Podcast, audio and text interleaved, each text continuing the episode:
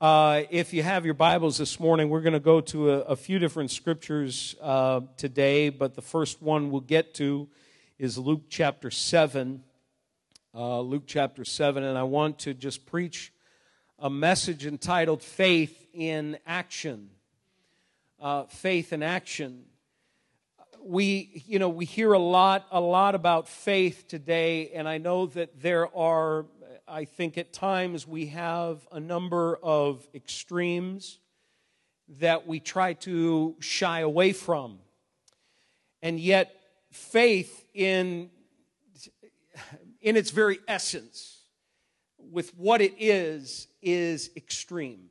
It can be extreme. It seems extreme. Uh, a lot of times we talk about, and the world will say, well, you as Christians, you believe in blind faith.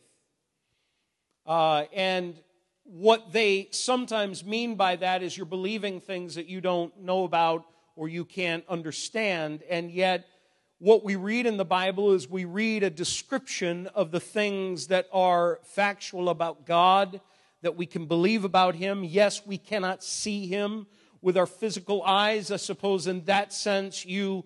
Uh, you might say, or you might even be able to agree that it is somewhat of a blind faith, but nonetheless, what we do have in Scripture is revealed to us through history, uh, through science, through many different things. We have what's found in the Bible we can trust in, and they are factual, they are actual things uh, in which you can put your trust and put your faith.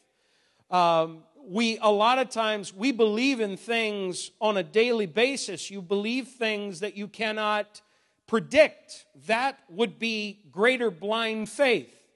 In fact, uh, Dr. Norman Geisler and a man by the name of Frank Turek have written a, a book called I Don't Have Enough Faith to Be an Atheist. And their whole premise is the atheist has to, at some point, go back to blind faith in order to believe their whole system and structure of atheism we as Christians actually have something that can be depended upon. We can believe in and we can hope in. But there is in your daily life, the Bible says, and it, it reveals to us, and you don't need to turn there. I'm just going to read a portion of that scripture. Hebrews 11 6 says that without faith, it is impossible to please God. God requires faith if you are going to receive anything from God, if you're going to see anything from God, He requires faith on your part. Faith not in something that does not exist, but faith in a God who put it all into motion, who spoke and the worlds were created. In fact, we'll get into Hebrews 11 in just a, a little while but even at the very beginning of Hebrews 11, we see the importance of, the, of believing that the universe, the Bible says, was formed at his command. Formed at his command. James tells us these things. He says, faith without works is dead. You see, faith, in order for faith to be what it should be, has to take action. You can say, Well, I believe in God, but if you live like there is no God, then your faith is pointless. You can say, I believe that God will work in my life, and yet if you do not put into practice some of the things that God has afforded to us in order to grow as a believer, then your faith is pointless. Faith without works is dead. Faith has to be active in order to be called faith. So the question is how were people able to have that kind of faith in action? How are we able to have that kind of faith in action? The first thing we find in Luke chapter 7, I'm going to read down through from verse 1 down through to verse 10. But the first thing that we can understand about faith in action is that faith understands the authority of God. Listen to this. Faith understands the authority of God. The Bible says this in Luke chapter 1 verses, uh, Luke chapter 7 verses 1 through 10. It says, when Jesus had finished saying all this in the hearing of the people, he entered Capernaum. There a centurion's servant whom his master valued highly was sick and about to die. The centurion heard of Jesus and sent some elders of the Jews to him, asking him to come and heal his servant. When they came to Jesus, they pleaded earnestly with him, This man deserves to have you do this because he loves our nation and has built our synagogue. Jesus went with them. He was not far from the house when the centurion sent friends to say to him, Lord, don't trouble yourself, for I do not deserve to have you come under my roof. That is why I did not even consider myself worthy to come to you. But say the word. Listen to this. Say the word, and my servant will be healed. For I myself am a man under authority, with soldiers under me.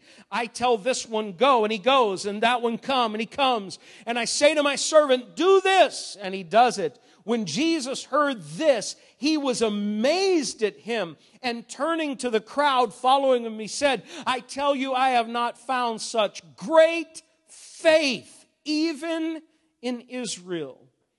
Then the men who had been sent returned to the house and found the servant well. People often assume that God should do things for them because they are good. This was the crowd's assumption, but this was not the centurion's assumption. In fact, he was the one who sent word to Jesus and said, Jesus, I didn't come out to you personally because I, don't, I didn't even consider myself worthy to come to you. And not only that, he says, I also, though, believe that you are able to just speak the word from wherever you are, and my servant is going to be made well. I want you to know, brothers and sisters, the authority of his presence is so great. The Bible says in verse 3 that they asked Jesus to come and heal his servant. Throughout the New Testament, throughout the Gospels, I should say, we see Jesus moving into certain situations, into difficulties, into problems that are greater than the individuals actually had at that moment. And Jesus stepped into the situation and changed it by his awesome presence. Let me tell you, when Jesus steps into a life, he can change that life for all of eternity. He can change that person's destiny. He can change their heart. He can change their illness. He can change what they're going through. The presence of Jesus has all authority. Don't underestimate the power of the presence of Jesus. This is why we need to pray in our services. We need to pray for the presence of God in, the, in our church. We need to pray for the presence of God in our meetings from the very beginning to the very end. That, that His presence not only would be welcomed, but that His presence would be manifested and realized in our lives. That we would sense the presence of God and know that He is here to minister to whatever our needs were. You see, faith arose in that centurion's heart that Jesus would come to his aid.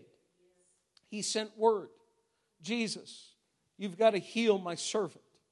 He believed that Jesus was able to do the very thing that he was asking. Faith does not look at God and say, God, I don't think you can, but I'm going to ask you anyway. That's not faith. Faith says, God, I believe you can. And somebody went as far as to say, faith is believing that God will. That he will do the work. This centurion believed that Jesus was able to heal his servant as he sent word, Lord, to make my servant well again. If change is going to come, to our lives, we have to believe, brothers and sisters, that His presence will be the sole reason for the change. I know a lot of times we like to give the world credit and we like to give credit around to people who have come alongside of us. You know, there, there are times where God has used people in my life that have revolutionized my, my, my trajectory and how I've been going and some of the things that I've been going through. And every step of the way, I often look at those individuals. I say, thank God for that person, thank God for that person.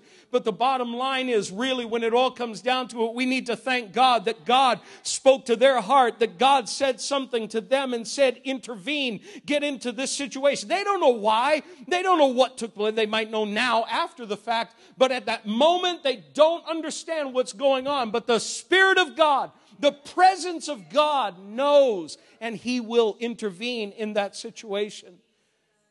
And it has nothing to do with whether or not we're deserving, because none of us are. There isn't anybody in this place who is deserving of Jesus to do certain things for them. You see, the Bible says there, here that there are, and obviously they were Jews because he, uh, they said, Jesus, come, you've got to come and heal the servant of this centurion. A centurion, remember, was not Jewish, he was Roman. He was not, he was a Gentile. But he believed that Jesus had the power to do it. But then the message came through, it appears as though individuals who were Jews, because they used these words, they said, Jesus, he loves our nation, our nation, not his nation, our nation he loves our nation and he has built our synagogues. He is, he is somebody who cares about us. Jesus didn't go with them because of that.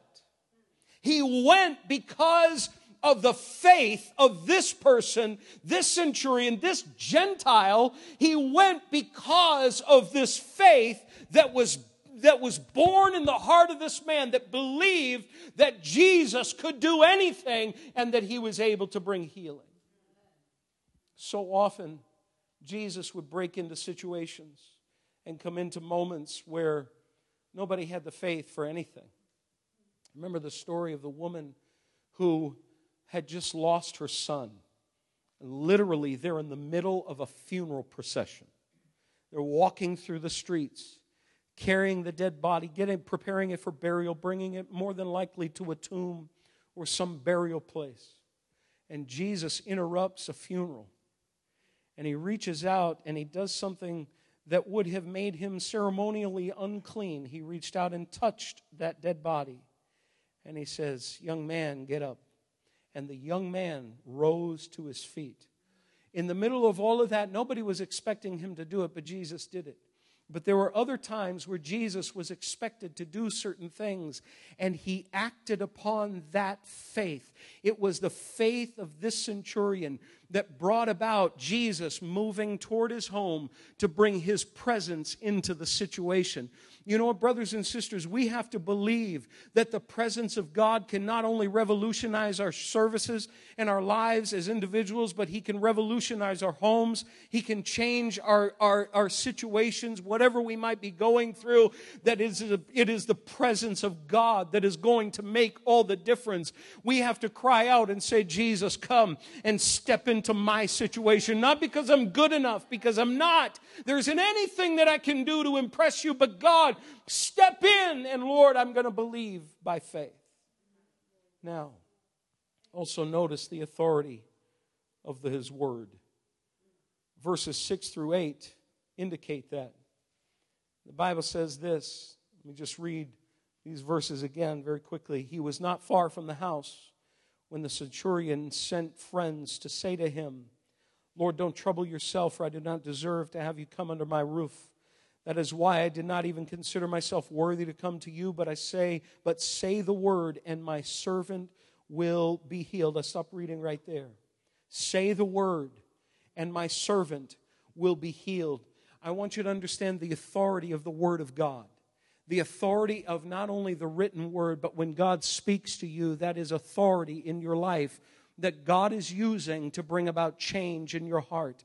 Listen, I believe with all my heart that the Word of God read will feed us and it will help us to grow and it will give us what we need. But you know, there are times where the Word of God is illuminated in our lives as we pray, as we seek God with all of our hearts, and it brings authority in our lives. It brings what we need to be able to help us in the middle of our situation. The centurion understood the weight of the authoritative Word of God. He knew that as a mere man of authority himself, that his word could be trusted and carried out by those who were under him. It's almost as if there was a progression in his faith to see that Jesus had the power to speak from wherever he was to bring healing to the servant and it will be done. In fact, that's what we're going to do today. At the end of this service, we're going to pray that the power and the authority of the Word of God will go to New York City and help in the midst of this situation. We believe that though somebody is not here, we can pray and say, God, speak your word to their lives and bring about a change. Brothers and sisters, let faith arise in your heart once again that God is able to do what His Word says. You have to stand on the Word of God. The Bible says heaven and earth will pass away, but He says, My Word will never pass away. That is the power and the authority of the Word of God. It takes faith to believe that whatever God says or has said is going to be carried out and accomplished. If we're to receive anything from the Lord, we have to understand the power of His Word. When faith is mixed with the Word of God, then great things can take place. We see the opposite of that in Hebrews chapter 4, and we're not going to turn there. But in Hebrews chapter 4, the writer says that those who, who fell in the desert, those who didn't trust in God, he said that the word of God was preached to them just as it was to you, but it was of no benefit to them. It was of no help to them because they did not mix it with faith. When we read the Word of God, we have to believe it. say, sometimes I don't understand it. Keep reading. Keep, keep reading. Don't, don't get discouraged or frustrated. Keep reading because then the Word of God will become real and God will help you to understand it the same way He helped His disciples. But trust in the Word of God that God is able to do what He has said. Now, turn over to Hebrews chapter 11. Faith is undeterred by resistance. Faith is undeterred by resistance. Now, listen to this. The Bible says this Hebrews chapter 11, verse 17. And it says this By faith, Abraham when God tested him, offered Isaac as a sacrifice. Did you hear that? When God tested him, offered Isaac as a sacrifice. You say, but wait a minute, I've read in Genesis, and I know in Genesis 22, it tells me that he actually did not get to offer him as a sacrifice. Oh, yeah, he did. Because in Abraham's mind, Isaac was as good as dead. Isaac was going to be offered as a sacrifice. This man believed God, and the Bible says it was counted to him as righteousness. He, in fact, he believed the Bible. Let's go on. Let's just let me read rather than talk. Let me read. He, oh, he who had received the promises, this is what God said. The promises was about to sacrifice his one and only son even though God had said to him, It is through Isaac that your offspring will be reckoned. Listen to this, verse 19. Abraham reasoned that God could raise the dead, and figuratively speaking, he did receive Isaac back from death. He reasoned that God could raise the dead. Now, he is undeterred by divine, what appears to be divine resistance to the promises of God. God promised it is through Isaac that your offspring are going to be reckoned. It is because he said, he told Abraham, he said, go out, look at the stars. He said, go look at them at night. Of course, here in the city, we don't see the stars quite so clearly. But you go out into the country and you look up into the stars and you think, oh my goodness, Look at how many there are. I remember as a kid looking out at the stars in, at night in, in northern Maine, where the night was so crisp and clear and cool, and looking up. And I once heard somebody, you can't count the stars. And one night I started to try. And I stopped, you know, right at about 10. Because it's impossible. You can't count the stars. God had promised to Abraham, Abraham, it is through your offspring, it is through Isaac that then your offspring are going to be right. You're going to become a great nation like the stars of the sky, the sands of the sea. If you could count them, the, the, the number of your offspring are going to be greater. And he says, Now I want you to go and I want you to offer Isaac. It appeared as though it was divine resistance to what God had actually said. It almost seemed contradictory, and yet in it all, God was going to work something out. He was testing his heart. There are times in our lives where God allows the testing to come into our lives so that He will see what it is that we are going to believe, that we will know whether it is that we can trust in God. Brothers and sisters, Abraham marched up that mountain, and I got to tell you, it must have been the most difficult climb in, in his life. It must have been the most difficult mountain to ever go up. But as he was going up on that mountain to offer his son Isaac as a sacrifice, the Bible says here, and it reveals to us that he even reasoned that God could raise him from the dead. What kind of faith is that? That is extreme faith. And in the midst of it all, we know the story that as Abraham had laid, bound Isaac's hands and laid him on that altar, it seemed incredible what was about to happen. It seemed foreign and not what God should be doing and allowing to take place. God stopped him and said, No, yeah, I've seen your faith. Here is a, here is a lamb. I want you to offer that ram here on the altar uh, of sacrifice. And today I see what kind of faith you have. Brothers and sisters, there are times where God allows that resistance to come and it almost seems like, man, God's got his hand in this. Well, he does to test your faith and to see what you're made of. Brothers and sisters, we've got to trust in God no matter where it comes from. Now, Faith is also undeterred by the resistance from the world. Just stay in Hebrews 11. Let's go down to verses 35 through 39. You see, the world does not necessarily like your faith either. either. And we are getting to the point in our society, in our culture, where it is that people are even debating whether or not they should allow, get this, allow religious belief. Think about that for a minute. Our country was built on the idea of a freedom of religion. When the, the pilgrims came to this country, it was so they could escape the tyranny of just this is how you have to believe. They came for the freedom of belief. We look around us in this country, you're free to worship whatever. But that is the freedom that we have, and we thank God for that. But listen to what took place during this time. Hebrews 11, chapter, or chapter 11, verse 35 through 39. And the Bible says this, and this is all by faith. Remember, this is Hebrews 11 is a great hall of fame of faith. It is all by faith that these things took place. Women received their loved ones back again from dead or from death. But others trusted God and were tortured, preferring to die rather than to turn from God and be free.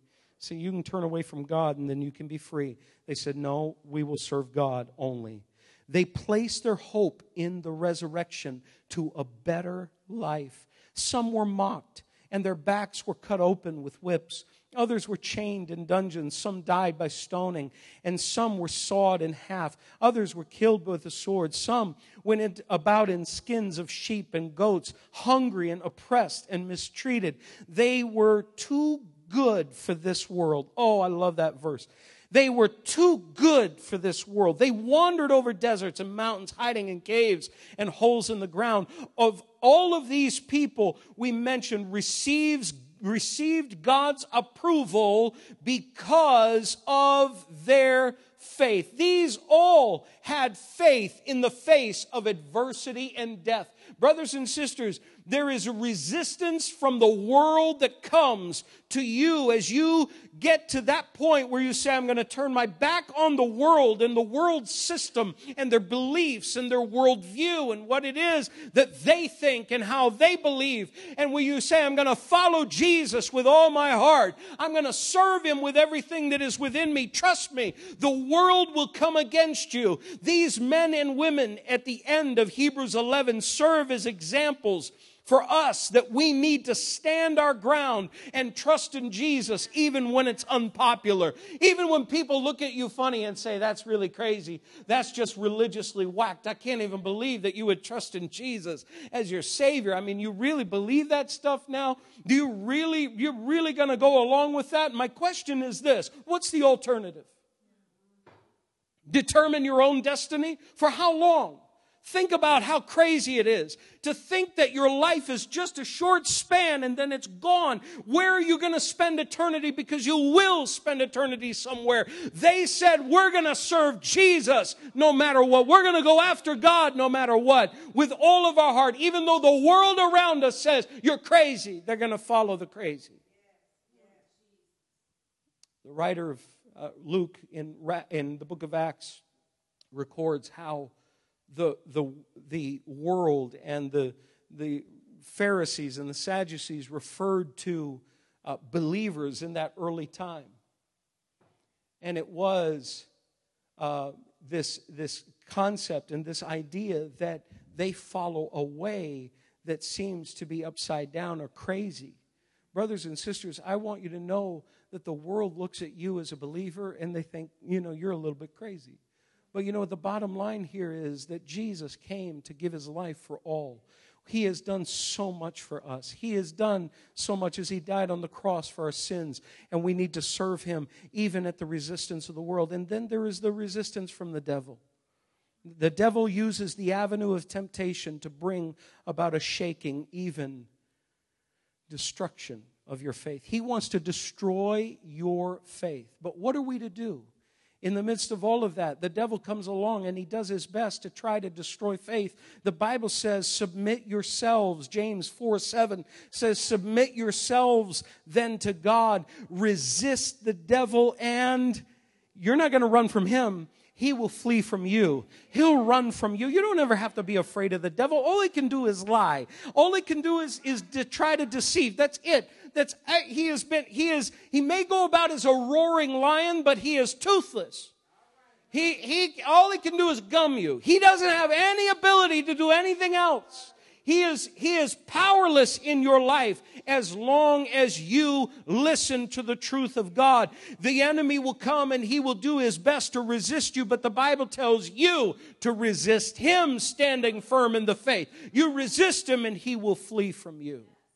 Now, there was one final thing that we need to see about faith, and it is this that faith utilizes all of God's provisions. Faith utilizes what God has provided to you. A lot of times people say, Well, I want to see God, you know, come in a bolt of lightning or, you know, come in some kind of thing like that. And yet, that's not how God is going to use you. That's not how God is going to help you grow. It is, faith says, God has given me certain things that will help me to be what He wants me to be. Now let me utilize those tools. Let me trust in what those tools can do in and through my life and for my life. Faith utilizes the provision of two things prayer and the Word. Prayer and the Word. It's so basic, it's at times ridiculous, and yet it's true. Jesus said this you might as well just write down these scriptures because I'm going to go back and forth and they're going to be different places. But Jesus said these words Ask in Matthew 7 7. Ask and it will be given to you. Ask and it will be given to you.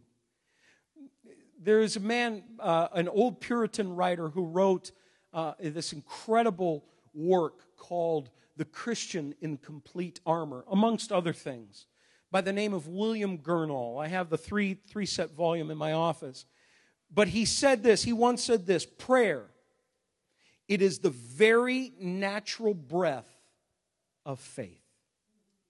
Prayer is the very natural breath of faith. In other words, when you don't have faith, oftentimes, most often, you don't pray. It's the last thing you'll do. But prayer, the Bible indicates, and, and this brother said it, Jesus said this ask and it will be given to you. We have to believe the word of God. Listen to Matthew 21 and verse 22. If you believe, you will receive whatever you ask for. That's essentially what, what William Gurnall was saying. If you believe, you will receive whatever you ask for. Jesus was so absolutely right when he said these words. If you will trust, he will fulfill what it is that you're asking. Believe in Him, hope in Him, and pray, as Paul says in Philippians 4 6. Pray about everything, basically. He says this Philippians 4 6. Do not be anxious about anything, but in everything, by prayer and petition, with thanksgiving, present your requests to God. Say, God, I'm going to pray. Pray in everything. Now, the word over in Psalm 119, that you could read the whole Psalm. Psalm 119 is about the Word of God. The entire Psalm uses a lot of different words to describe it your law, your precepts, your statutes, your teachings. There are a number of ways, but it's all about the Word of God. But Psalm 119, verse 105, says this Your Word is a lamp for my feet and a light for my path. Don't ignore the Word of God because it's going to give you direction. It's going to light your way in a very darkened world. Luke chapter 11 and verse 28 says this He replied, Blessed rather are those who hear the Word of God and obey it. You see, it's not just enough for us to say, Well, I'm going to take time to read the Word of God. You can read the Word of God and ignore every word. You can read it and then not live it. But he says, Blessed are those, rather are those who hear the word and obey it. Obey what the word says. This indicates you trust the word. When you're actually doing what the word says, it indicates there is faith that is involved in it. Colossians chapter 3. Colossians 3 and verse 16 says, Let the word of Christ dwell in you richly as you teach and admonish one another with all wisdom, and as you sing psalms, hymns, and spiritual songs with gratitude in your hearts to God. Let the word of Christ dwell in you. How are we going to let it dwell in us if we don't take time to read it? How in the world can we ever have it living in us if we don't take the time to get it into us? We have to take advantage of prayer and the Word of God. Now, faith also utilizes God's provisions by taking advantage of the provisions for life and godliness. 2 Peter 1 3 says, God has given us, listen to this, everything for life and godliness.